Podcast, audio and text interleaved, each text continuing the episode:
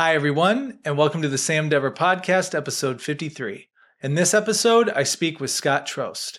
Scott is the executive director of the Meisner Institute. I met Scott through the Playhouse West acting community here in Los Angeles, which is a Meisner acting technique school. So, with the Meisner Institute, Scott and his team teach this Meisner technique all over the world, which I think is fascinating. And it was a true treat to have him come on, talk to us about what he does, and just get to know Scott better. And he's a fascinating individual. And we had been talking about doing this for a while, so I'm really glad we were able to find a date before he jet sets around the world once again. And I have to give Scott an extra thank you because he drove here in pouring rain, which it doesn't often happen here in Los Angeles, but the one night we did this, it did. So thank you, Scott, for going the extra mile for us. And the book of the episode is actually a book Scott co wrote called De Tree A We. James Carville and Scott Trost. It is based upon Sandy Meisner, his longtime partner James Carville, and their adopted son Baloo, and their life and how they all met and their stories. And I have not read the full book yet, but I've started to read it, and it's it's fascinating. It's really cool to learn more of the life of these three individuals, especially Sandy, and someone that had given so much to the acting community to get a behind the scenes look of his life. So, book of the episode De Tree A We by James Carville and Scott Trost. If you listen to the podcast, be sure to listen on Spotify, Apple, or wherever you get your podcasts. If you want to watch the podcast, be sure to subscribe to the YouTube channel at youtube.com slash at the Sam Dever podcast. Here's my conversation with Scott. Scott Trost. Scott Trost. Welcome to the Sam Dever podcast. Well, thank you, Sam. you know, I saw you the other night at that show, and yeah, I just, I mean, it was just such. My wife was saying, "Do you think we'll see anybody we know?" And I said, "I'm sure, you know, probably not because yeah. it's been a while." there you were, so. It's funny because I even told my girlfriend, like, I thought I was going to run into everyone there. Like, oh, yeah. I'm going to see so many people yeah. I know. I get there, I know no one. No, yeah, yeah. That's usually how it goes these days. Yeah. And then all of a sudden, a couple people get in, couple people. Oh, I know you. and then I'm like, oh, it's Scott. It's oh, good. podcast. Yes, we're going to do this. were you ever in my class? No. So I never, I never had an exercise where I said something to you. Nope, we're clean. there is no resentment. Good. coming. We, uh, I remember talking to you a lot. But I really got to connect with you is uh, at one of the 120 hour film festivals. Oh yeah. Uh, you were working with Gar. Oh, okay. Uh, Moore and uh, Chris Chris uh, Gapto. Okay, Gap, uh, yeah, Gapo. Gapo, and yeah, yeah. Uh, yeah, you guys. I loved your film. You guys did for that. Do you remember it? Uh, I do, but I don't think the rest of the people liked it that much. Oh, so thank you. No, I really liked it. I thought it was very well done. I think it was it was the Hitchcock one, wasn't it? Was that we it? did a it was the alien thing. They were they were uh, yeah. wandering around on Earth and uh, they were taking some hostage back wherever whatever planet they were from. Yeah, yeah, yeah no, that was yeah. good. Uh, yeah, no, it was uh, we I I loved it. I thought it was a great little piece, but but kind of strange and off center. Yeah. Um, so thank you. People just weren't ready for it. You know, the, art, yeah. the, art, was yeah. just too advanced. That's right. That's right. well, we had these like you know we did those you know camera shots where we just a stationary camera and then you're just people are kind of walking through it and it's you know and and it, so the concept was great, but when when you saw it, it was it looked pretty boring. um, again, unless you kind of yeah. fell into it. It was a very unique concept. That's what I remember. I really liked the concept because yeah. I felt you guys took, you know, when you think alien movies, it has to be huge technology yeah. and spaceships, but like just that's credit to the acting and the writing yeah. that was in that. It's like, oh wow, like oh, you can you can bring across those strong concepts in very simple ways if done correctly. Uh, I'm so glad you're mentioning the movie making um, that we both were a part of you know, when I first started at Playhouse West, which is where we met, mm-hmm. um, this was before the digital age. Mm. And I remember um, just feeling like we were all stuck. You know, I, I did some work in the business. I've had mm-hmm. some TV and film stuff, but, you know, really uh, not anything significant. And I just, I thought we gotta, we gotta start telling our stories. Um, so, uh, I said, let's do a film festival.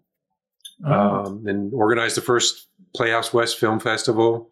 Did we screened out you know three or four movies at Lancashire, um, and the, but back then making a short film cost twenty thousand dollars. Yeah. I mean because you had to you're shooting with film and then you have to get developing and, and I mean the costs were outrageous. But we got it going and all you know now it's that's just you assume that you're going to be if you're going to be studying acting you're going to at some point start making some films and what a great thing that is. Um, So you were behind the first Playhouse West Film Festival. I am the founder of the Playhouse West Film Festival wow. Festival. I, I did it for two or three years, then then uh, left town for a few years. Tony Savant was Yep. the one that took it over and really built it up Mhm. to. I mean, I we we did some amateur hour film festivals. you got the ball rolling. Yeah, yeah. I, I, that's what I'll take credit for the ball. Yeah. yeah. push- You know, get the You ball. broke ground. Yeah, right. um, but yeah, he then he he really and then Wolf after that Wolf took it over. took yeah. it over, and they, those guys have done just a, a, fans. I, I uh, had a chance to go to Philadelphia, Mhm. where Tony has started another school and built Mhm. out this this amazing group of filmmakers. I mean, just super dedicated Mhm. guys and creating all kinds of amazing stuff. So um, I mean, he's he's a he's a wonder what he how he how prodigious he is. I've heard nothing but amazing things about that guy. I've never met. We're Facebook friends. Oh, okay. But uh, I've never met him in person. But no, I've heard nothing but wonderful. we things we have a him. we have a lot of history together. You know, again, uh, a lot of years where good things and bad things, but that's you know when you're working creatively, there's always Mhm. going to be some good moments and bad moments. Yeah. But uh, he's still I consider him a, a dear friend and devoted to him as someone who also has dedicated his life to acting and the arts and creating things Hmm. uh, and and helping others create things. I think that's his his real gift. Absolutely. And I got I gotta mention really quick, like so when I first moved to LA about five years ago and joined Playhouse right off the bat, that festival happened pretty quickly from getting there, and uh, all of us in our beginner group went there, and I was blown away. Oh yeah, I it was like the best thing I had ever been Oh to. God, Like yeah. it was packed, the movies were awesome. Oh, yeah. You, there were events each night, and I'm like, what is this place? This Oh place God. rocks, man. It's like Isn't that so. Yeah, that's to your credit. it would have happened eventually but I, again I, i'm just i was just i i it was it was one of those instincts or impulses you have and it was the right impulse which Mm. is let's let's start taking control of our own destiny and and create things tell stories that's that's what we're here Mm. for is to tell stories whether or not we ever tell stories in the studio system Yes. or getting paid i mean um, I before I came to LA, I I did a lot of community theater up in Grand Rapids, Michigan. I mean, no one was making money. We were just creating these amazing pieces of, of theater, and uh, some of my greatest experiences as an, as an actor is, was on stage there. Hmm. Uh, so that's that's what we should be doing is telling stories. That's our job, telling Mm. stories. Wh- Whether we get paid for it or don't get paid for it, whether one person sees it or a bunch of people see it, we're all going to get forgotten in the end. Um, my kids are older now, but I remember at one point uh, I was talking to them and I said, you know, um, who's your favorite actor? And they mentioned some current folks. And I said, well, you know, mine, of course, would be Marlon Brando. And they both looked at me and they say, who? And I'm thinking, oh my God, we're, we're all going to be forgotten someday. You know, even Marlon Brando, greatest actor of the 20th century, is going to be forgotten. So we don't escape that fate. Um, and in that way, I think it's liberating. So the idea of like becoming famous or, or achieving something where people know who you are, that's really transitory. But those magical moments where you're sitting I, I, the, in the theater the other night, I looked over at you and you, you were having an experience from what you were watching. Hmm. I saw it. Hmm. Did you, do you remember that? Yeah, I do. Yeah. Yeah. And, and and it was the same moment I was. I mean, it was so interesting. There was just a moment where, oh my God, this the the heartache and the pain and the and and we were suffering with them. Yes. And that's exactly what we are trying to do as actors is to create something that magically helps people in, in the audience. It, it's like the old ancient Greeks catharsis, just letting getting these emotional things out as the audience because the actor is doing it also. Um, so that's um, that's what I'm I'm I'm proud of is helping more actors tell stories and and bring those things to life. Uh, you, well, you, you really just spoke to me because that's really like as of late, I just feel like I've awakened more to. You're exactly. We're all going to be forgotten. There was some, unless you're Jesus Christ, Alexander Julius- the Great. Alexander the Great, Yeah. Julius Caesar, and maybe I mean, as time goes on, it just gets buried and buried and Oh, buried. yeah. But even like someone I'd mentioned, like Steve Jobs. Steve Jobs will be oh. forgotten in 200 years, possibly. Oh, like yeah. Oh, and it's like so it does give you perspective that the inevitable is coming and this is your time to create and tell stories and you're right it did used to cost 20 30,000 to do a short film but Yeah. now we have these We, we, we there's could, really no excuse now we, we could we could shoot a film right now. yeah Actually, we are. we, we shooting a are film. shooting a film but I mean, we could, yeah we could, uh, you could be my brother, and we're now having that difficult conversation. Mm, Uh, I mean, already I'm feeling like you're sinking into that. Yeah You don't even know what the situation is yet, but you're already. I mean, I, do, Yeah. do you feel it? yeah Isn't it so interesting? um, that's one of the things I've been really fascinated with lately. As I'm, you know, I'm, I go around the world a, a, lot now, Mhm. and working with schools in other countries and actors in other countries, and um, there's that moment where you, if you're, if, when you're working with an actor and you start saying, okay, so you're my brother, there's a problem, and I, and I'm just watching you as I'm saying that, and I Mhm. can just see you're kind of you don't know where you're going yet, but you're allowing your, yourself to go there. Mm, mhm. And and I I'm realizing now that there's there is a magic moment possibility. And and and I think that's what you're trying to do as a teacher is first to do it with your actors, but then to help them learn how to do it themselves. Mm. Um, I think it can happen really quickly. Um, I've, I've been re- working with some teachers recently who are hypnotists. This is going to sound really weird, so bear with me. Um, so this guy Connor Graham is a he's a wonderful teacher and, and, and wonderful guy, and he's a hypnotist. And I said, said Connor, you gotta you gotta you know be honest with me, like. Is is it set up? Like, You're you know, do you guys like How work that really out? work? Yeah. and he and he goes, no, he goes, there, it's he goes, if you if you if you work with the right people who are open to suggestion, and you talk to them the right way, you can act, help them access subconscious stuff, um, their imagination. Mm. And and I, he was telling me about it. I'm going, well, well, wait a second, isn't that what we're trying to do as actors? Um, is to access that part of ourselves that allows us to believe crazy stuff that's not Live true. truthfully under Yeah, imaginary circumstances. circumstances. Yeah. Um, so I'm, I'm becoming very fascinated in the ways in which we might help actors find that more quickly. You know, I was, I'm, and I think you were the same. I, I, I, I rehearsed more than anybody else in my class. I mean, Mhm. I, I was, I was going to work myself to success. Right. I mean, that was, and that, and the teachers I had, that was the, it was you just, just, if you work hard enough, you're going to make progress. And it's true. Mhm. But I think there's also opportunities to really jump. And, and that's where I'm, I think the great teachers, they see the opportunity Hmm. to shift someone from where, you know, like almost like they're going along like this. And then there's just another level that they Hmm. can jump up to if you can just find the right moment. Right. Yeah. I mean, it's so interesting. I, as I was just saying that, to him, going, okay, I think there's a moment here for you. I think there's actually a moment here where I could say some things to you and you would go, okay. And then there we would go. And then you'd come out of that and you go, oh, okay, I'm, I can do that now. You're exactly right. Like, Yeah.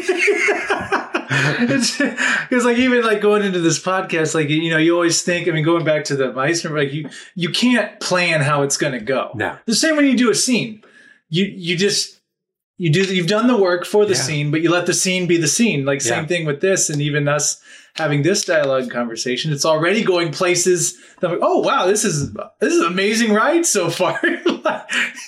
I was gonna ask you your background and tell me if we can still get to all that, but this is great. Are you from the Midwest, by the way? I'm from Oklahoma. oh, okay. Yeah. So uh, would we call that the Midwest? I suppose so. You said Michigan. I'm from Illinois originally. So. Oh well, I, I lived in Michigan for several years. I, Oh, I, I moved okay. around a lot, but I grew Okay. up in Oklahoma. Okay. and um, when I was very young, I was very shy. My mother put me in a, in a children's acting class. She said, "You never stop talking after that." So it cured me of my shyness. yeah. But you know, I, I know that I think, and I think that you you know that too, is that many of the actors you meet are actually in in real life they're actually pretty shy people, and I think that's why they are attracted to acting is because it's the one place where they can come to life and have some freedom. Um, and and so I was one of those type of kids. So I did a lot of acting when I was a kid. Um, was uh, went to an experimental college in in Michigan uh, taught a class in frisbee throwing. I was actually an all American uh, frisbee player. in college. Really? Yeah. I, I was a jock in high school. Like frisbee golf or just like Uh, I was uh, I was on the frisbee golf tour for a while.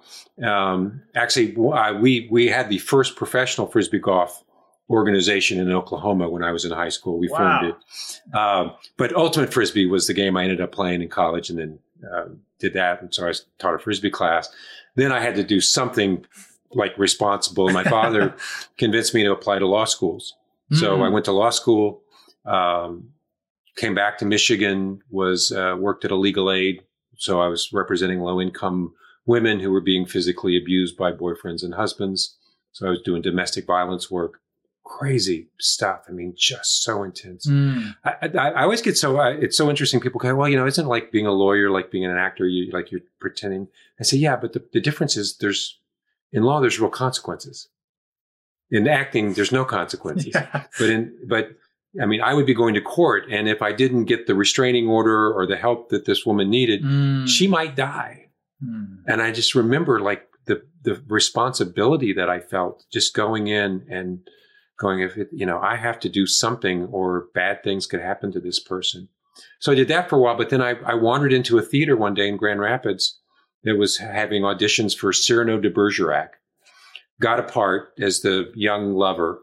Um, walked into the theater, immediately fell in love with the leading, leading lady.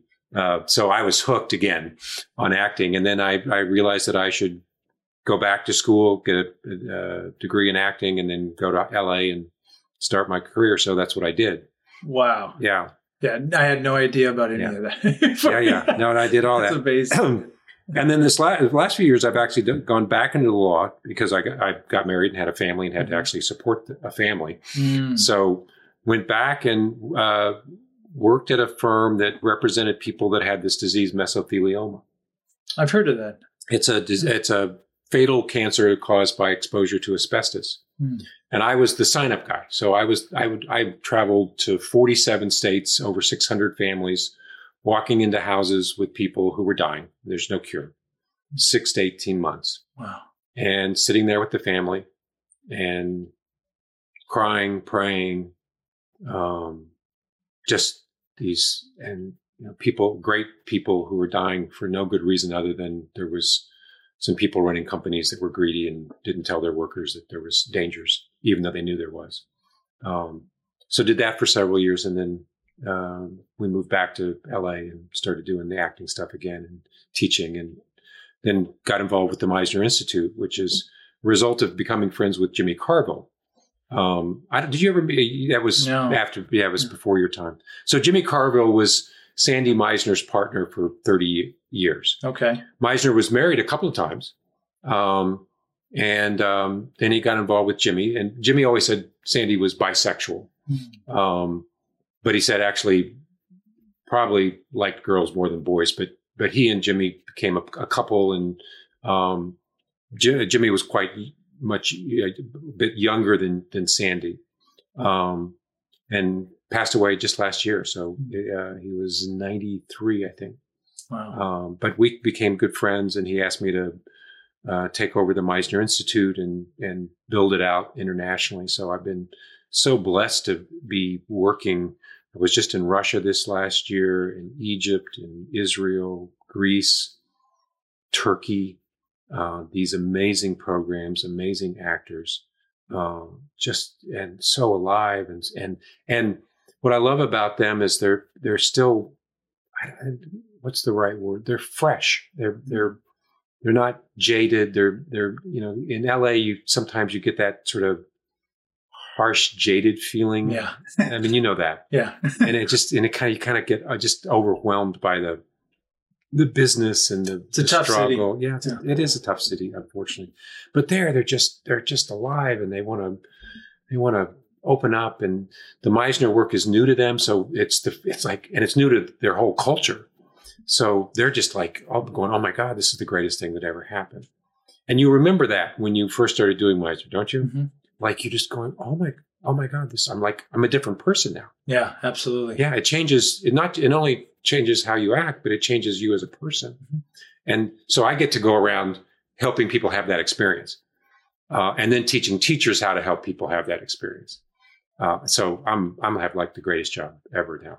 It sounds like an incredible job. you, you, you got to come with me? Will you do that? Yeah, yeah, heck yeah! It'd be awesome. Take this on the road and yeah. talk to people. So it sounds like a lot of. Uh, I want to get in more details, but like a place like L.A., New York. I mean, people very business oriented with the acting and mentality, which you should be. You know, trying to do that. But in these other places you're at not saying that they don't want to be professional actors, but is it more they're just coming from more of a pure place with it? They just want to learn the acting, um, or do a lot of them have goals with it? You know, they're. Uh, it's amazing how seductive Hollywood is internationally.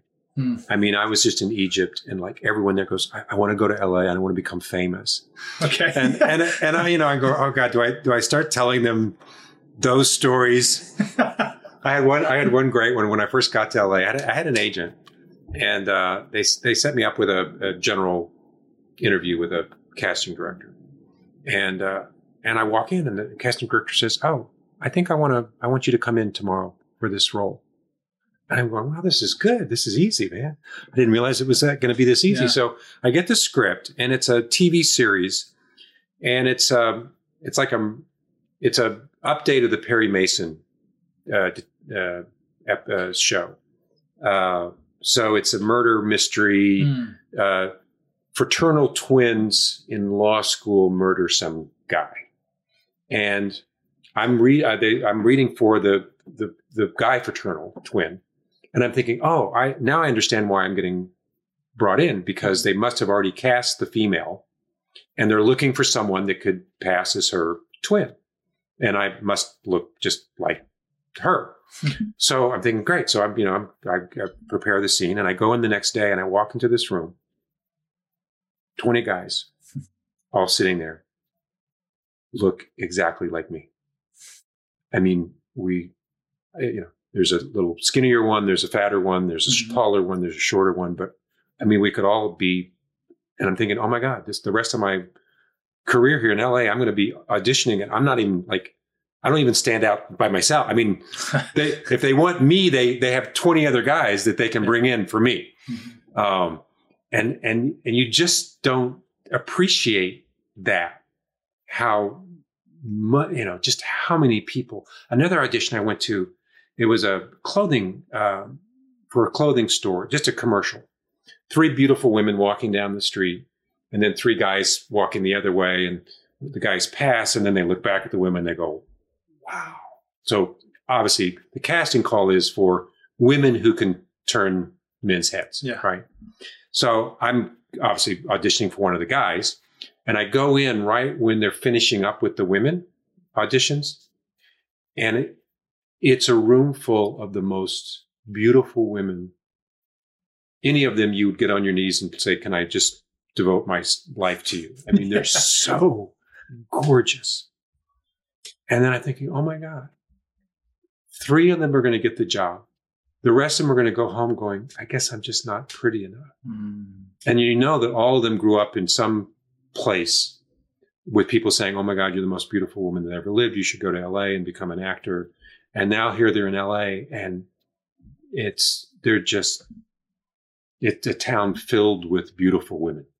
Um, and so unless they get lucky or they do something special or who knows what, they're gonna they're not gonna have any more luck than you and I are gonna have. Um, so when they when I was in Egypt and they're saying, "Oh yeah, I want to go to Hollywood and become," you know, Yeah. I'm just going, man, I I don't I don't want to I don't want to take away that that urge and that that sort of beautiful feeling, but it's hard not to understand that this is this town is just so different than people. I I mean, they know that it's difficult, but they don't really know. Yeah. Um, and for anyone that's been here for a few years, you you all of a sudden you really understand that. Yeah, and, and there's, it's funny you bring that up because I mean this is a conversation I have off camera on, we've had on the podcast. I mean I'm I've been here five years. I mean you know way more people than I do, but I mean just seeing the level of talent I've seen from uh, Playhouse West and throughout town, and just seeing how great they are, but it's not enough for the business, and it has nothing to do with Oh their my God. talent. Nothing to do with their talent, but it just shows how hard it really is, and that your talent only plays a small role in It- you know it- having mean, a career out here. We both had that experience. You're sitting in class going, This is some of the greatest acting I've ever seen. Yeah. And Yeah. no one's ever going to know these people. They're never going to get jobs. And you're going, I just, it's just tragic. Um, again, that's why back to, back to the uh, filmmaking thing, I, I'm, I'm so, I just think that we have to get past that as actors and we have to help our students get past that to go, just start telling your stories find whatever way you can to do it. Maybe you get lucky and you you become famous. It's so interesting that you know with the social media now and the and the and the the, the uh, ability to shoot your own film i mean there's people becoming famous now that have no talent Oh, but just know how to work social media. Yeah, and and so who knows now what the formula is for that where you make a living at it. Again I, I i loved i loved doing community theater because then there was no there was no illusion that you were ever going to make a living at it. You were just going to do it because you loved doing it. Mhm. so you had a day job. And i was an attorney. Uh, but at night i was doing shows and and living and doing all the great shows that's what someone said they said why would i ever move from grand rapids when i'm going to get to play all the great roles yeah. No kidding. yeah, I- and they said I'm I'm having the greatest life Yeah. I could imagine. So that's what I hope I'm helping my students understand, and my and the actors that I work with is. That's what you're here in the world to do: is to share the talent you have with as many people as you can find that are willing to watch you. Well, and I like what you said in the, the beginning. Like you really should tell your story, whether one person is seeing it or a thousand. And I think it really you just have to love to do it. Yeah. You know, and uh, I'll, I'll, I'll quote him, Chris Levy uh, at Playhouse West. Yeah. I swear I quote him like every other day. Oh yeah, He he, said- yeah. He, he says a lot of quotable things. Yeah, he's he's the guru, but he uh he said a lot of insight about you know people coming to town.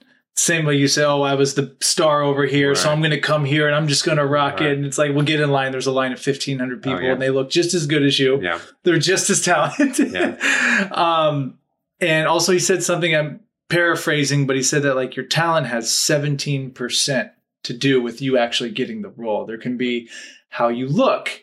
Uh, are you the right height? Are you the right hair color? There's so many things that maybe your voice doesn't sound as good as the other person. Like, had you're acting, you, you got to be able to act, but it has such a smaller oh yeah, portion than one may think yeah. in this. And I never really understood. It's like I knew, but then I came out here, then I'm like, oh, I saw how big of a business it actually is. Like, you know, getting an agent, doing the whole. I, I got real lucky when I first came out. I, I was um, I, I went to um, DePaul University in Chicago. Uh, got an MFA degree there. It had formerly been the uh, Goodman School of Drama, so it had a pretty good reputation. They did a a showcase at the end of of when we finished our three years there. So there were agents and managers who came in from L.A., New York, and other places to watch us do a little showcase performance. So I did one, and, and this manager in LA came up to me afterwards. He says, I like what I saw. I'd like to sign you. I said, Great. Yeah. So came to LA, had a manager. He got me with a mid-level agency. So initially, I was going out and you know, and that's you know, you just one of the things you don't understand when you first come here is you got a casting director who's casting Star Trek, um, and they only have time to see a few people. Mm. They don't have time to see everyone, so they're going to see the people that from agents that they know that can talk their way in, you know, and so that's how I was able to get some day jobs, you know, some guest starring stuff on different TV, you know, Melrose Place, Star Trek, um, General Hospital. Mm. I mean, these were all, you know, just because I had some representation. But once that ended, because, you know, I, I went along for a while doing that and then I wasn't like going to the next level. So they said, hey, it doesn't seem like you're progressing. So we're going to, you know, say goodbye to you, move on to somebody else. Um, well, then, it, then I was back just at the beginning again. I mean, it was like I was starting all over again. Mm. Um, so uh, it's it, it's it's hard to understand that when you first come to town. I do have an interesting Star Trek thing because Oh, lay it on me. so Star Trek the, the uh, Which one is this? The Deep Star Trek Next, Gener- Next Generation. Okay. Another the other reason why I, I was able to get into the Star Trek Next Generation is because the casting director Junie Lowry Johnson is the sister of a good friend that I had in high school, Hunt Hmm. Lowry, who's also in the business. Huh. And um, so obviously when I first came out, I, I um, called her up and called Hunt up and, and they, you know, super great people, uh, couldn't have been friendly. And, and Junie said, well, come on in. They had just finished their first season of um, Star Trek Next Generation. And so I go in and I meet Junie and, and, she, and she goes, you know, hey, I tell you what, um, we're actually doing some auditions next door. We're replacing, uh, there's a cast member and that's leaving the show. And uh, you want to just come in and read for it? And I said, sure. So it turned out, did, did you, um, you know, they had that little that machine that transported people. Yeah. Okay. And there was a guy called the transporter chief, okay. Yeah. right? Yeah. So this guy who had done a season was, for whatever reason, uh, because he, uh, who knows why, he was going to leave the show. So they had to replace this guy. So I walk in, I, you know, read a couple of lines, uh, you know, phasers full or some, and uh, they said, thanks. And then I got a call and they said, you've been cast. You're going to be the, you're to be the transporter chief. wow. And I'm going, and I'm thinking, oh, okay, that's cool.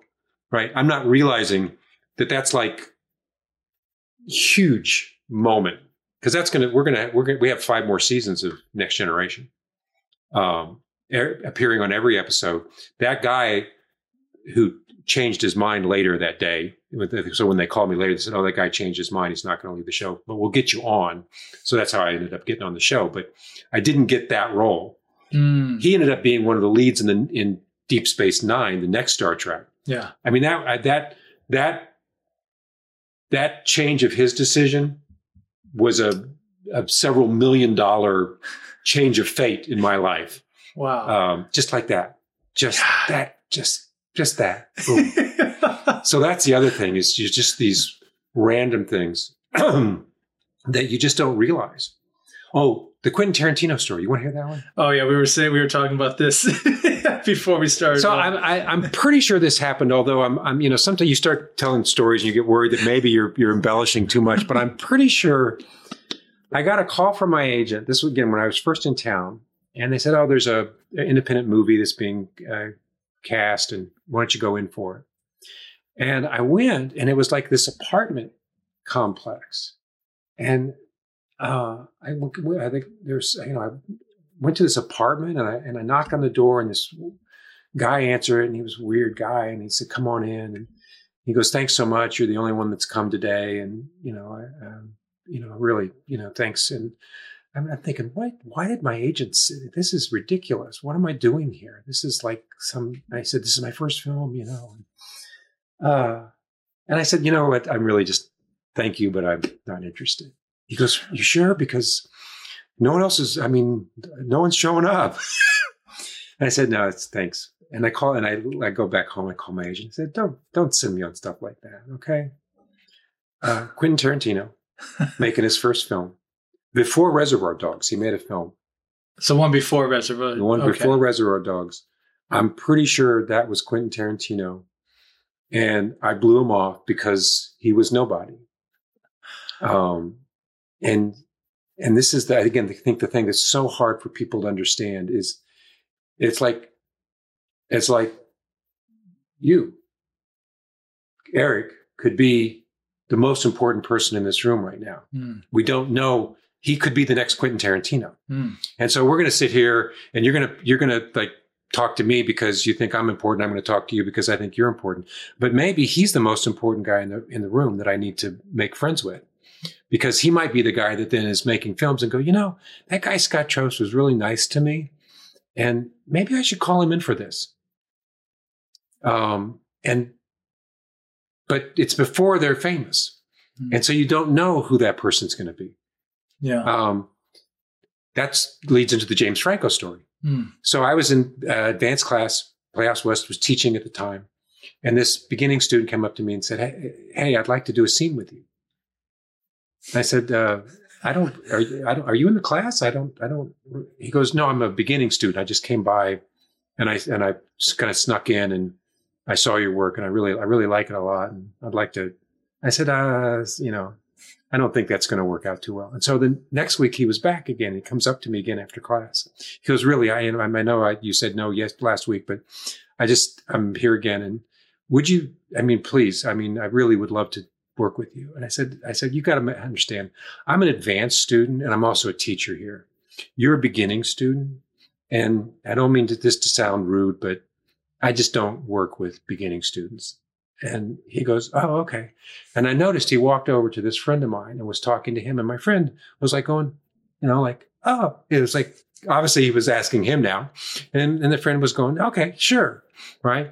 Well, that was Brian Lally. I don't know if you know Brian Lally. No, not as much. Um, and the guy that the, the beginning student was James Franco, of course. Um, and James, of course, has made a lot of films himself. And Brian Lally has been in every film that he's made. So you could, and you know Tarantino, he puts the same so people in Tarantino, James Franco, people I blew off, and and again, it's just that it's so you you really need someone to be sitting you down when you first get here and say everyone you talk to is an opportunity, and you don't know who is going to be the person that's already established. Well, you're never going to. I mean, I'm not going to get a meeting with Quentin Tarantino now. Um, I mean, it, it, he's already has his posse. He's already mm-hmm. developed his friendships. Mm-hmm. It's going to be Eric, uh, who I'm going to, who's just beginning and going is appreciative that anyone would would work with him. That is, then that's going to be the person if if things go well that they're going to be bringing you along for the ride. Um, so I, w- I wish everyone heard those stories when they first got to Hollywood. Yeah, it's funny because Eric, I was we were talking. Um, Kathleen, a teacher at Playhouse Yeah. once, I, she subbed my class once, and she said, "I never forgot that." She's like, "You never know who you're sitting next to That's in class because she's like, not everyone in this room is going to be an actor. Yeah. We we're all doing the acting thing Yeah. here, but someone's going to be a producer, someone's going to be a director, Yeah. someone's going to be a cast. Like, it's like you know, and I was gonna, uh, you, you get me thinking. It's it's a fine line too, right? Because you don't want you want to be genuine with people, you know, because it's also a town where people are trying to Yeah, yeah. you know, oh, you're a director, huh? You Yeah, know, well- what is it? Um, we're actors, Mhm. um, and we have vivid imaginations, and we so we can we can choose our point of view. Mhm. Um, I can look at you and decide if I have the right point of view. I could decide I didn't, you know, I don't like you very much. I don't like the way you know the way you Mhm. direct. I mean, I could find ways to either not like you or be very neutral to you, or I could like take a, you know, it's like what we learn about paying attention to the other person when we're acting. Mm. I could really look at you and go, you know what, this is a good guy. Mhm. I like this guy. I, I, I'm seeing your heart, Mm. and you're a good guy. Mm. And so, I can, I don't, I can be genuine with you because I, I see you. Mm.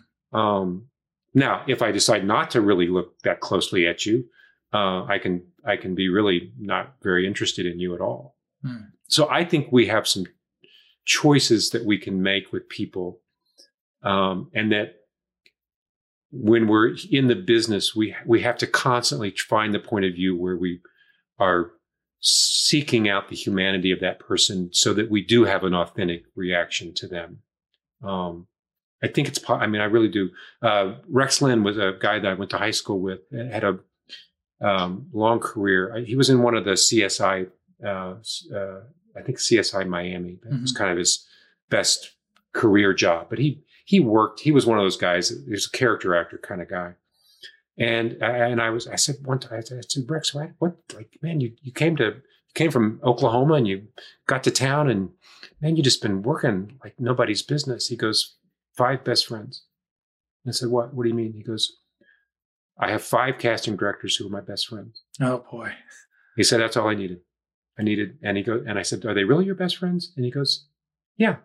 And it gets, but he's a real, again, he's an authentic guy. Mm. But he made a point of making best friends with them and, and treating them like a best friend and all the things you do with best friends. And, and they felt that from him and, and they had the same feeling. So whenever they would have scripts, they would be going, we got to bring Rex in. We got to bring Rex in.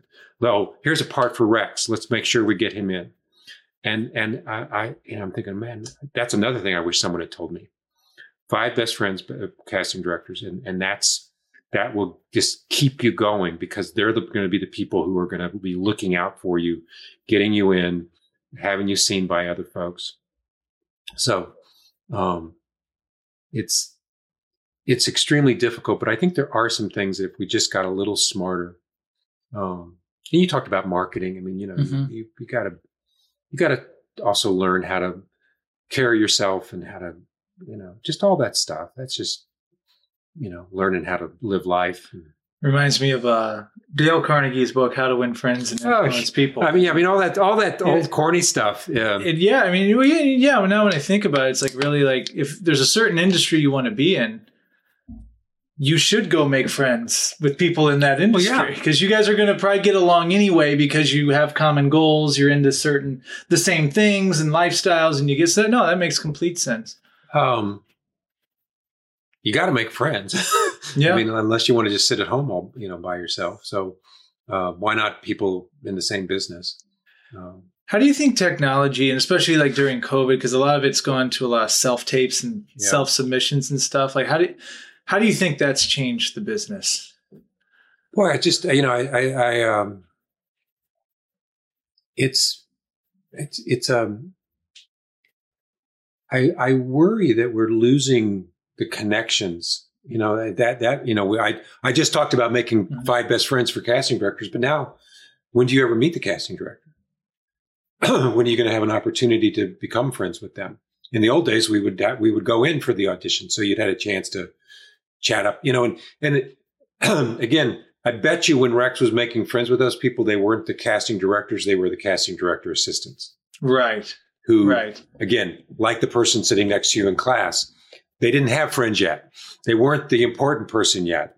So I bet you th- those were the people that he, you know, was, spe- you know, extra nice to and just took his time to, you know. So um, the self tape thing, I think, makes it very challenging to, but um, also just technically learning how to do that. Uh, Jesus, you, you get on, on uh, YouTube, there's a million uh, videos on how to make good self tapes. Mm-hmm. And um, there's a lot of stuff you need to figure out in order to make good ones, and and and you have to learn how to act. It's I think it's so interesting. Most of those, when you watch them, they're all about the technical things. You know, the headspace and yeah. where you are in the frame and medium close and all this. I'm going well. But you know, if you're not acting well, then all that stuff is not. Gonna, it's not going to matter. It's not going to matter. Uh, so you need you need to you need to have the ability to really um, not just to do good work, but to know how to prepare for good work. Mm. I mean, I think that's the thing that is the, the hardest thing for actors to learn when they're acting is not just how to act, but how to get a script, look at it, figure out what you need to do, rehearse it, um, find a good scene partner to work with, um, all those things to bring it to life. Make make some creative decisions. Mm-hmm. Know know when to ask questions. Um, you know, creative questions. You know, to go one direction or another, and then finally just making some decisions and go in that direction, making some strong choice. Um, that that I think a lot of actors don't haven't learned those those skills, Hmm. and and that's critical, obviously, for self tapes.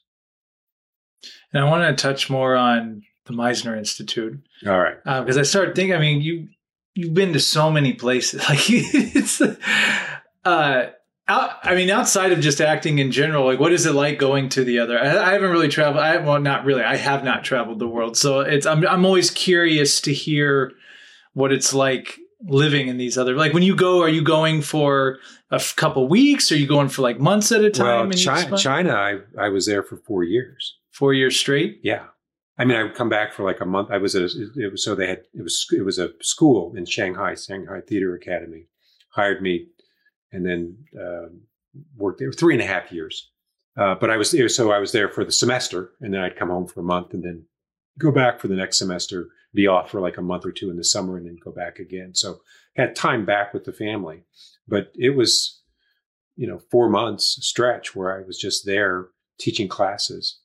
Um, and um, other places, you know, uh, shorter time, a Mhm. week, two weeks, a month, you know, depending on on you know what what we've worked out to do.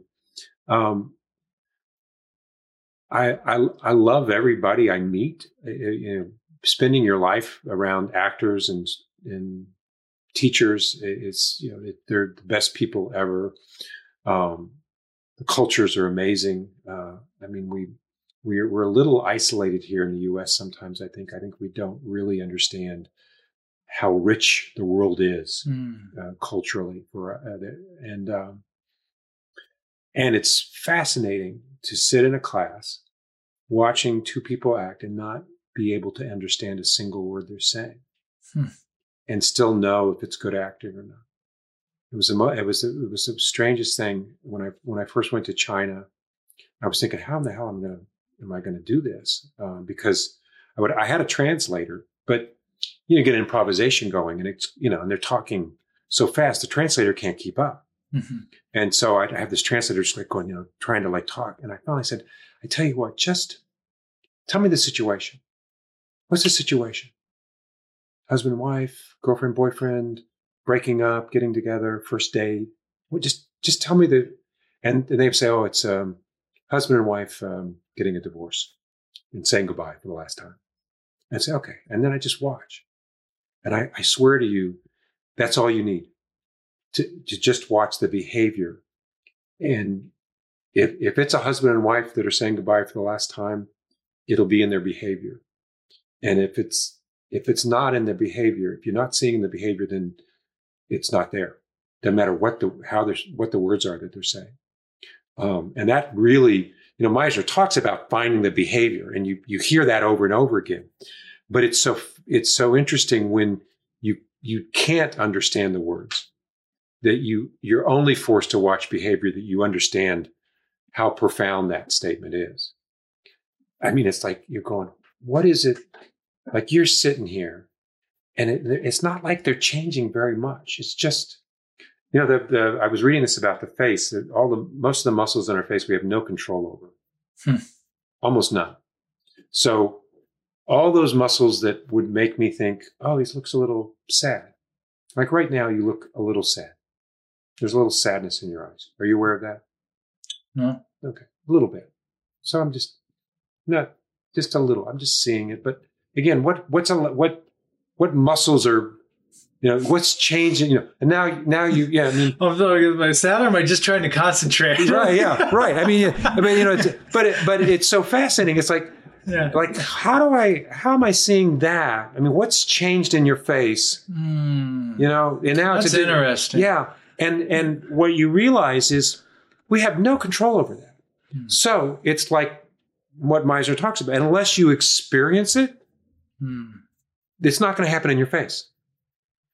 You have to actually experience the sadness on some level. Maybe if you even if you're not aware of it, but you have to experience it, Hmm. and then all these little muscles are are doing the things that they do that make someone go, "Oh my God, you're are you okay?" Or "Oh my God, you're you're happy today." You know how you have that where you walk into a room and people go, "Wow." Yeah. It happened to me one time. I, I, I it's, it's so I just been with a girl, having a great time. Yeah. I mean, it was like one of those like big moments. Yeah. I mean, and it was romantic. I mean, it was not just fun stuff. It was like, Yeah. it was falling in love. moment. Yeah. Yeah. And I swear I walked into the room and people go, Oh my God, what, what happened to you? and I swear I'm just going, I don't, I mean, I, I, I wasn't even aware of anything different in me, but just, you know, they just are looking at me and they're watching my behavior and they can just see that this is a man that just fell in love. Um, so that was uh, I, I, being overseas and, and and learning that really has helped me as a teacher to be able to watch behavior and really understand what it is that the we're trying to teach actors when we're talking about behavior and and finding the behavior of the scene. Hmm. It's it's the behavior of a husband who's saying goodbye to his wife for the last time. There's a behavior in that, and we'll we'll see that as the audience. Um, the other thing I thought was interesting about it is that is, um, and i have been saying this a lot. Um, the, the audience will fill in the gaps for us. So that's why it's always better to do less than more. I mean, that's another Meisner thing you learn is, you know, if, if you got nothing going, just, just listen. Oh yeah. Trust me. And, and I, and I realized that, that the audience knows the story, right? We know that you're with your wife. We know that this is the last time you guys are going to be together. We know it's a goodbye. And so now we're filling in like, oh my God, he's just sitting there. He, he has no expression. Oh my God, he must be really upset. like we're like, we're like imagining for you. Now, if you start faking things, then you, you force us, the audience to go, well, that, that was weird. Um, that seemed fake. But if you're just relaxed, Hmm. it, the audience is, they're, they're, they're doing all that work for you. I, and I, and I'm, I'm really starting to understand that now, uh, and how important that is to let let the audience have the fun of discovering what you're feeling. Yeah, and that's that reminds me one of the things that I really took toward the end when uh before the COVID shutdowns and in class was that sometimes, yeah, you're right, less is more and just those moments of stillness. Don't force anything. Like if you guys don't talk for however long, even in, even in a scripted scene, Yeah. like let those moments be there. Yeah. You just don't have to jump back and forth We- with we, we- dialogue. We, get impatient. So yeah. um yeah and i'm just and I'm, I'm thinking about people watching and listening i know a lot of people we know will know Me- meisner technique but how how how do you describe the meisner technique for anyone watching or listening that isn't familiar with what it is um, it's a simple, direct, and effective way to learn the foundational skills of good acting. Meisner was a pianist, and one of the one of the insights he had when he started teaching was that just like when you start playing a piano, you have to learn the chords and the keys and the finger movements and all that stuff. There's basic foundational skills that an actor needs to learn at the beginning of their training. I, I really do think that Meisner was really. I, I'm- I'm I'm always surprised when I don't hear that said by other teachers. You got to start with the foundation skills, and he came up with a series of exercises that taught and helped actors make those skills habitual in their work. Really doing whatever you're doing. You're right now, you're really listening to me. Mhm. I'm really talking to you. If this was, if we were filming this, this would be good because we're really doing what we're doing. Mm. Um, really putting our attention on the other person and, and responding to them moment to moment from our impulses. You know, those, those skills are things that actors need to always have and be doing. Uh, learning how to emotionally prepare for the first moment of a scene, inventing specific and meaningful points of view. Just the basic skills that go 90% of the way to working well as an actor. Um, you know, there's some advanced work on character stuff, but really Meisner's genius, I think, was the early work. Hmm. He front loads his work. You get the best stuff first. really doing. I mean, it's it's so interesting. It's the first thing you learn, but but you quickly go to repetition. yeah But every there's a there was a great interview with that Meisner had uh, with he and Stella Adler, and then this other woman who was a teacher from Russia. And at some point, he got frustrated with the conversation. It was all academic kind of stuff. He goes, "I don't want to." He goes, "I'm not going to say anything more." And so the rest of the rest, I mean, it's, it was an, it was an article, and like he just stopped talking. So then it was Stella Adler and this other other teacher talking. He just exited the. Co- He said, "He says I'll say something at the end. Uh, I don't like all this, all these words that we're talking about, right?" And at the end, he goes, "They, they found the interviewer said, so Mr. Meisner, you said you were going to say something." He goes, "Yeah, it's it's really do it's really doing. That's what it's all about. It's about really doing. That's what it is. That's all I need to say. That's all you need to hear. Done." And I thought, "Oh my God, that's like he he he he loved to not mystify acting. He loved to keep it simple. I mean, isn't that? I mean, think about that for a second. You, someone who's been teaching for sixty years, who's who's worked with all these great actors, and and you finally say, "So what's you know? Tell us all about acting." Because it's really doing. That's it. That's it. Done. and you're going. Uh, you know, there's a, uh, that great interview with Robert Duvall. Who? Mm. Oh, you know the story about Robert Duvall and and um, so Robert Duvall studied with Sandy, Mhm. and With Stella Adler, right? Uh, he he he uh, he may have studied with Stella Adler also, but he was really a, an, a, a Meisner guy, Okay. and he talks about his work with with Meisner. Um, and he it took him a while before after. I mean, he he was he had kind of was a you know gotten into acting late, and then he took some classes in New York, and then he was unemployed for a few years. Um, and so during that time, and this was after Meisner had been, he had Gregory Peck, Princess, you know, Princess Grace. I mean, all these amazing actors that he had trained that were winning Academy Awards, and uh, Jon Voight, Steve Hmm. McQueen. I mean, just on uh, James uh, uh, uh, James Caan, all these people. And uh, so Jimmy uh, uh, Carville told me the story. So during that time when when Duvall had been a student and then was out of work in New York, um, they'd be at dinner and, and the people always say, "Hey, you know, Sandy, you work with so many great actors. Like, who's the greatest actor you've ever worked with?" And he'd say, "There was this kid that it just was in my class. His name is Robert Duvall." And uh, you know he hasn't got any work yet. He's the he's the most talented actor I've ever worked with. I mean, it's that I mean that he saw what other people didn't see for a while. I mean, he just could tell. And, and again, in comparison to these other amazing actors that he had in class, he just saw that Duvall was special. But Duvall talks about there's uh, I don't know if you've seen that interview where he's talking about a scene with Brando in, in Godfather. I don't think so. Oh, it's a great interview where, you know, uh, it's where he's telling Brando that his son's been shot. Right. And, uh, and Duvall's talking about how they, Brando would just, he never did, uh, you should got to listen to it because he said, Brando would never, it was never like action, no action. Brando was just there.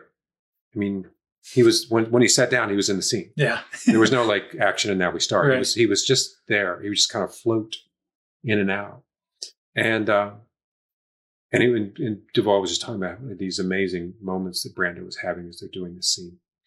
And he said, you know, it's and then Duvall said, it's just so it's just about I talk, you listen, you talk, I listen, talk, talk, listen, listen. That's all it is. And you're going, and you're thinking, that's it. And it, it again, if you have the imagination, if you can believe in the imaginary circumstances and, and you understand the imaginary circumstances, you know, sometimes there's some rehearsal stuff you have to do to understand a life that is not familiar to you. But once you understand that, then it is just talk, talk, listen, listen. Yeah. And it's funny, um, for me personally, and again, I'm not even close to mastering this, but you do all this work and you go through all these exercises and training, and at the end of the day, like some of my teachers said, look, just just do the scene as Sam. Yeah. I'm like, what? Yeah, do the same. But but but this isn't Sam. Like this is the, this role that's written. Like no, you you're coming to the role and you're bringing yourself to the role. yeah, and but it's so easy to get caught up in ideas to get caught up in um, uh, i'm going to do it like this or i'm going to come in like that it's like you you have to fill that life but you have to do it as you and it's i I now get the concept a lot more but like again getting it and actually doing it, it can be hard because we get in our own heads All right. So you know the repetition exercise, oh yeah like the beginning one.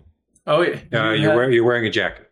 I'm wearing a jacket. Actually, you, you've, you've skipped on to the second part. You have to repeat exactly what I say. Oh, I've already messed up. Okay. Oh, I've already messed up. Oh, I've already messed up. Oh, I've already messed up. Oh, I've already messed up. Oh, I've already messed up. All right. That's the exercise. Yeah. It's that simple, right? Just, okay. So, uh, you know, when you, when you kind of advance it for a while, then, you know, after a while, it can, it can get to some interesting stuff. yeah, it can. But at the beginning, it's just, Yeah. you know, it was Yeah. you and me sitting here, you know, first day in class, you know, we're gonna. So I'm in China, Mhm. um, and it's the first when I it's the first time I've gone there, um, and so I'm, you know, let's let's I'm going to show you repetition, and this woman gets up, and she's one of the students there, um, and I don't know what happened, but it's like she had no filters. None. In herself. So everything that the other person's saying is like like a like a it's like a dagger to her Mm. heart. I mean, it's you just it just everything. She's just that open. And by the end of it, I'll, I'll send you this picture because I want you. You should. This is this is how she ended up. Oh my gosh. This is the end of the first repetition exercise. Oh my gosh. Yeah. Just doing the first level Just of repre- what we, you and I, what we just did. That's how affected she That's was. and and there's no pushing. There's no nothing, That should be like blown up and framed and like isn't it? Like That's just amazing. picture, Here, yeah. you guys see this? You guys see? This? Wow. I mean, I mean, I'm going. Okay, now that's talent. That's like Man, just imagine when she does a scene. So when you know that's of course we're we're we're blessed to be able to be in rooms with people who are having those types of experiences, and you know you ask about the Meisner approach. I, what I love about it is it is it for most people it gives them an easy access, a simple access to that work if if they can just relax and accept it. Hmm. Um, and so you just see, you just see people coming to life in ways that they could have never imagined that you and you could have never imagined. But there it is. It's happening. It's that woman in that chair having that experience. Yeah, well, and we all in this room have been through the Meisner technique, and I've told people outside of acting, I can take this with me for the rest of my life. Like even with the job I do now, I do pharmaceutical sales. I'm constantly doing doors and activities. Well, when when I was walking into people's homes where they were dying of mesothelioma, um, boy, you better believe my attention was on them and and really taking them in and opening my heart to them. Um, I had to. I mean, it was it was it required. It, it was this. It was sacred. What I mean, it's it's their final days. I Hmm. mean, it's it's you're coming into a. You have to find a way to really respect that and and live up to the requirement of being with someone. Um, and and and it's only because of the Meisner work that I I really had the ability to do that. And that's heavy because, like you said, like acting's one thing, and that's imaginary Yeah. world, but that was real life. Yeah. That you were really going into those situations and feeling that energy and pain, and One guy, 15 minutes after I I was there, passed away. So I mean, I was I mean I was was he was that close to death, and he said he said I, I just I, I want I want you to take care of my family. That was what was so amazing is they they, they were he said I know I'm going to die, but it's my wife and my kids that I, I'm worried about. Mostly guys because he knows most of the, the exposure was from work related stuff. Mhm. Um, yeah, so the Meisner work pretty special. yeah, it is. And I have to shout out the uh, airport running man. Well, now know- it all makes sense because now that I know more of your story, Well, that that came from when I was doing that work uh, because I I would I at 47 states I was I was everywhere uh, all over the oh, that came from doing the attorney work. yeah I was because I was on I was on planes I'd, I'd visit two or three states a week so I'd be I'd be landing in, Mon- in Missoula Montana driving to someone's house uh, getting the contract signed to help them out. Going back to the airport, I get a call saying, "Hey, you got to be in Kansas City tomorrow. We just set up an appointment for you, so I'm getting a flight to Kansas City." And that, and, and I'm so I'm traveling like that so much. I'm thinking, well, Where were you based at the time? Were you in California? uh, at the time I was in Texas. in Texas. Yeah, we were in. Texas for a while.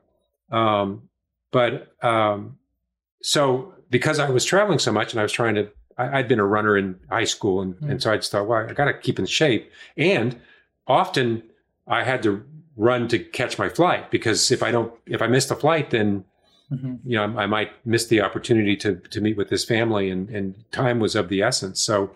Um, I got in the habit of running, and then I got the silly idea that I should record myself running and post. It was when Instagram was just getting off the ground, Mhm. and and then I came up with ba ba ba ba ba. I don't know why I said that, but uh, but so that was that was the beginning of the airport running man, okay. and, and I am proud to say that I own that niche. There is no one else who is competing for the airport running man title. It's but me and that's Airport Running Man on Instagram. on Instagram. Yeah. The the better one to go to is Meisner.institute because that's where we that's where, that's where we're talking about the Meisner book. Yeah. But if you want to see a guy running through a lot of airports, airport running man, one word, that's me. You probably uh, racked up the frequent flyer miles. Oh yeah, say. A lot yeah. of. Yeah. I am starting to fly more for my job too. You got any advice for? I'm- don't think I'm gonna fly as much as what you were, but uh, You can you can jump in on the on the uh, running thing. Uh, do some some videos and post them. And I'll I'll repost them for you. We can we can maybe we- start the the hashtag hashtag Airport Running Man. Yeah.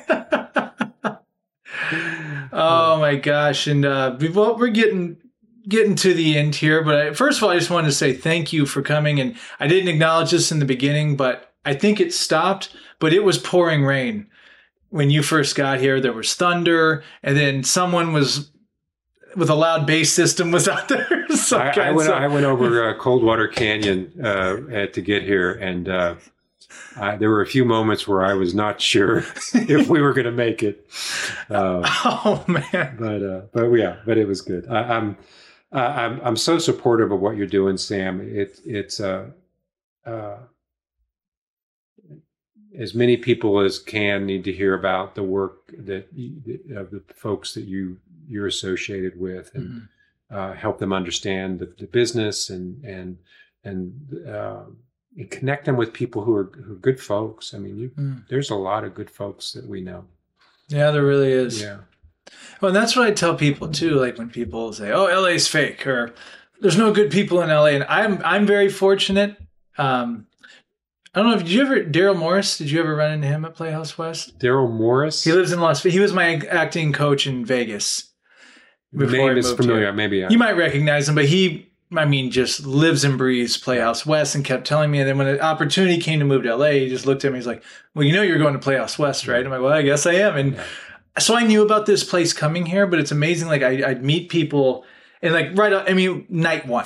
Yeah. Night one, I audited right over across on Lankershim. Chris Levy, I was an auditor and I had like five pages of notes from Chris alone. And uh, just the instant network. That's what just blew my mind. And just people I just genuinely, and I have a theory on this, like just got along with, but I think we all have, similar to what you were saying, like pick your friends. Like these are all, we all have the same mentality. We may do different things, but we all share this dream. yeah. And it's like, man, I got friends for life. Like oh, yeah. at this It's- place. yeah, It's just so intense. These moments, and and, and and I don't. It's hard to describe a class where everyone starts really opening up Mm. and dealing with really, you know, with scenes typically involve some pretty strong situations, imaginary situations. And so we're living those out. I mean, again, the Meisner approach is about actually experiencing those moments. So I'm watching you on stage having an emotional breakdown because your best friend slept with your girlfriend and and now has run off with her and and, and we're just watching you fall apart in front of us and you are actually falling apart i mean we're we Mm. get we're privileged to actually be there with you as that happens uh and then talk to you afterwards. And then we're going up and we, of course, I, you know, I'm watching you work. I'm going, oh man, I want to, I want to do, you know, I want to, I want to get to that level too. What do I got to do? And, and then, and then I'm inspired by you and then you're inspired by, by me. And then we're now, we're, we're all working together and like, and just, it's, it's, um, it's, it's like a drug. Yeah. It, it really yeah. is. Uh, I can't tell you how many times where I'd be working all day and like, oh man, we got class tonight. Yeah. And you know, you've rehearsed oh yeah 10 times leading up to class yeah. and you got, you know, all this and you're like, you're like, man, how are we going to get through tonight? And it a lot of times wasn't even the work that you yourself did. It was watching the work oh, that everyone else brought. And I swear to you, I'd go, it was like coffee. I would go in like tired and lethargic. I'd be leaving, talking out in the parking lot like we are right now for an hour and a half. Oh, yeah. Just oh, yeah. on cloud nine. I, I, I, I you know, I, I'm, I try to be very patient when I'm working with actors because, you know, every, every person is, has their own thing. And, but I'm just, it drives me to distraction when I see that they're not paying attention to other exercises. Because for me, that was the best part of class. Mm-hmm. I mean, I, I love doing my own work, but really, it was you know watching you guys. I agree. Up, on, I mean, I'm just, I, I was just, I, I don't, I would, I would just sit there for three hours in just awe as I watched exercise after exercise and just all this great work. Or when it when it went bad, then you know I'd, I'd go, oh, that is that a problem? Then I'd be waiting for the teacher to see if they thought the same thing. So I'd be anticipating, are they going to say something?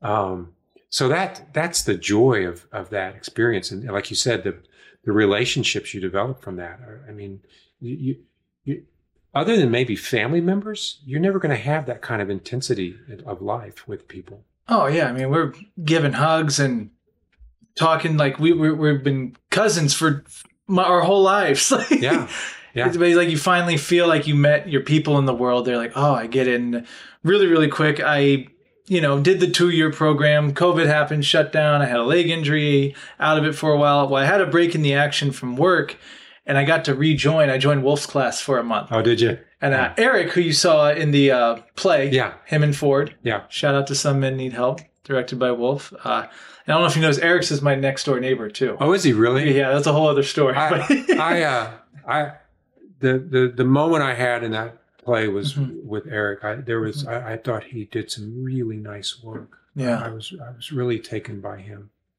Um, so I mean that again that that that was what made it worth getting up and going out and going to some small little theater in North Hollywood was there was this guy just having this experience and not some a stranger and I and I just I was I started crying. Yeah. I yeah. literally, I was sitting in the audience. I was uh, had tears yeah. coming down. Uh, I don't know why. I mean, it's just something. Yeah. He, there's a vulnerability that mm. he it allows it to be there. Yeah. That's, that's what I felt with him.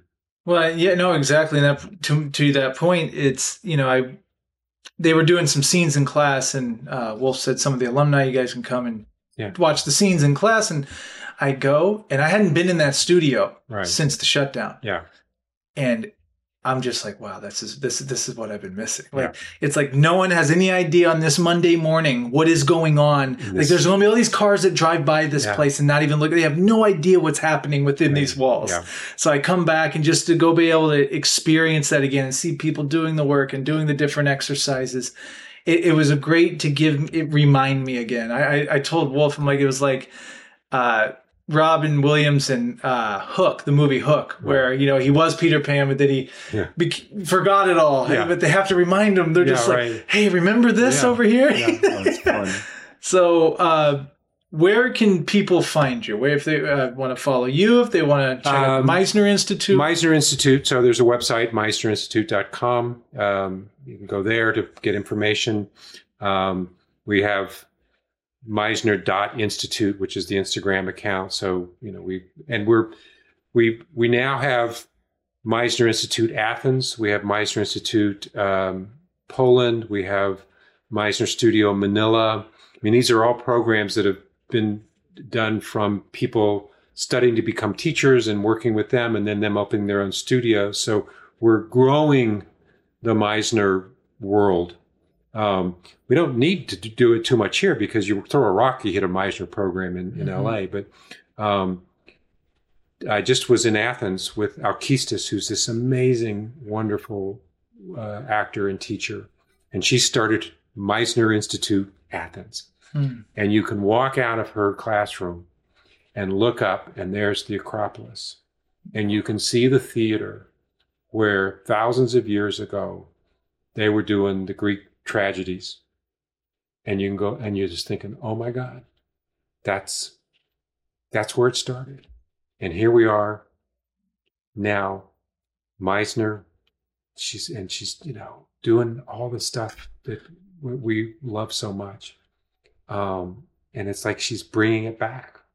That gave me chills, by the way. Like Yeah. that that just sounds like that's where I want to go. You- oh, I- Greece has been on my list anyway. So, Well, uh, I made a promise to her that I would I would see her at least once a year because Yeah. I, I have that same. It's it's profound the experience. it's like going back to Mecca. I mean, It I mean, it, feel, it does. It feels like about- that. yeah, it really is. it feels is. like that. Yeah, yeah, yeah. You would. You, yeah. We will go there.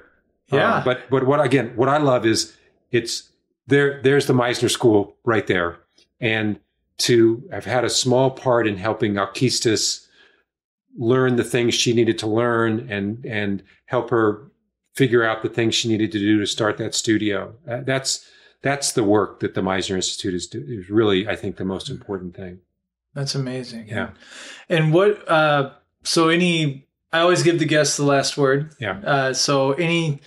It can be something. Uh, future plans. Anything else you wanted to say? Something profound, or it can be absolutely nothing at all. I um oh God, that's a really um I I'm grateful that um we're we're just taking our time talking, Sam. Mm. Um I, I love to tell stories. I love I love all that stuff, but there's um there's an interesting connection with you. Mm. And and and again, I think doing the Meisner work allows us to be able to relax into that. You know, most times we would never have this in, in you know, because in real life you kind of, you know, we'd look away, we'd, you know, be polite. And um, so this is this is the most this is the best moment of the of the thing is Mm. just looking at you know you you got this these eyes and I'm just I'm just going wow this is this is a guy this is Sam Mm. and uh, and and this is this is what I want to spend my life with is being able just to look someone in the eyes and then being able to look at me and Mm. and we're we're okay with that and we're and we're we're letting that go to go wherever it's going to go. I wish so much we had a scene right now because I think we'd we'd go right into whatever that was. Really, Yeah. well. So go into the scene. yeah, yeah, yeah. Go ahead, go, go, go into the scene. Yeah, go ahead, start talking. Yeah, well, you know, it's interesting what you said earlier about taking it to the next level. I really do feel like this has just been a seamless podcast. Like I, I just feel like it's just been this smooth ride since you've sat down here. So the energy's just been good the entire time and the connection. And Yeah, I'm really grateful that, especially again, for people that don't live in Los Angeles, it never rains like this ever. it's it's pouring out there. It's thunder, probably some lightning, and you drove through the hills to come to North Hollywood. So I I, grew I, really appreciate. I grew up in Oklahoma where we had tornadoes every other. Day. That is week, true. so- I grew up in Illinois. So you know, yeah. So I, we can't complain here about anything. I know because it's going to be about ten months of sunshine Yeah. after this. So, Right. well, Scott, thank you so much again. Uh, safe travels uh, wherever you're going next. Is there is there other future plans for the Meisner Institute Um, right now? or- We uh, go back to Egypt next year for sure. They've had a great. I mean, uh, uh, so many great stories about Egypt. That's on my to do list. Oh, they they are. It's it's special there. So Egypt is on the in, on the on the travel list. China getting back there. Um, I may have some Russians coming this summer. Again, the Ukraine thing is really gummed up stuff with with them. Mm. But uh, there's a good chance we'll get some some Russians here in in, in LA and make some films. In any interest? Hey, Um, somebody say films. uh, that's what I told them. I said, if you come to LA, we'll make films.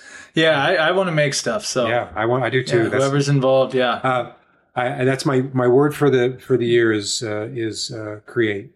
Yeah. Um, I'm we we can go to class a lot, but at some point we got to start telling the stories. Um, and so um, uh, I just this this morning uh, was watching five films that I made with some uh, these German Meisner students in in Germany last year. Wow. And they they just finished in five short films. They're not the great, you know, they're they're not going to win any Oscars, but they were beautiful little stories that we told. Um, and we were on Zoom watching the films together. And so that's that's what is on. That's I'm hoping when I see you in 2024, I'm going to say, hey, look look what we created this, Yeah. this year.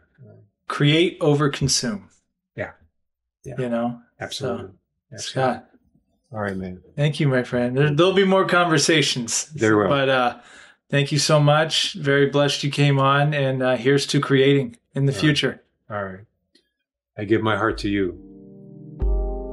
I'll take it, and I give mine right back. thank you, Scott. All right. Thank you.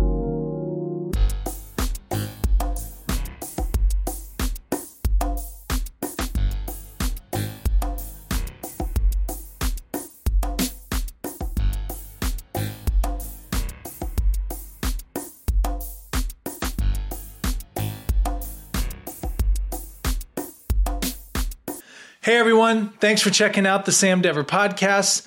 Be sure to follow us on Spotify, Apple, or wherever you get your podcasts. And if you watch the podcast, be sure to subscribe to our YouTube channel at youtube.com slash at the Sam Dever podcast.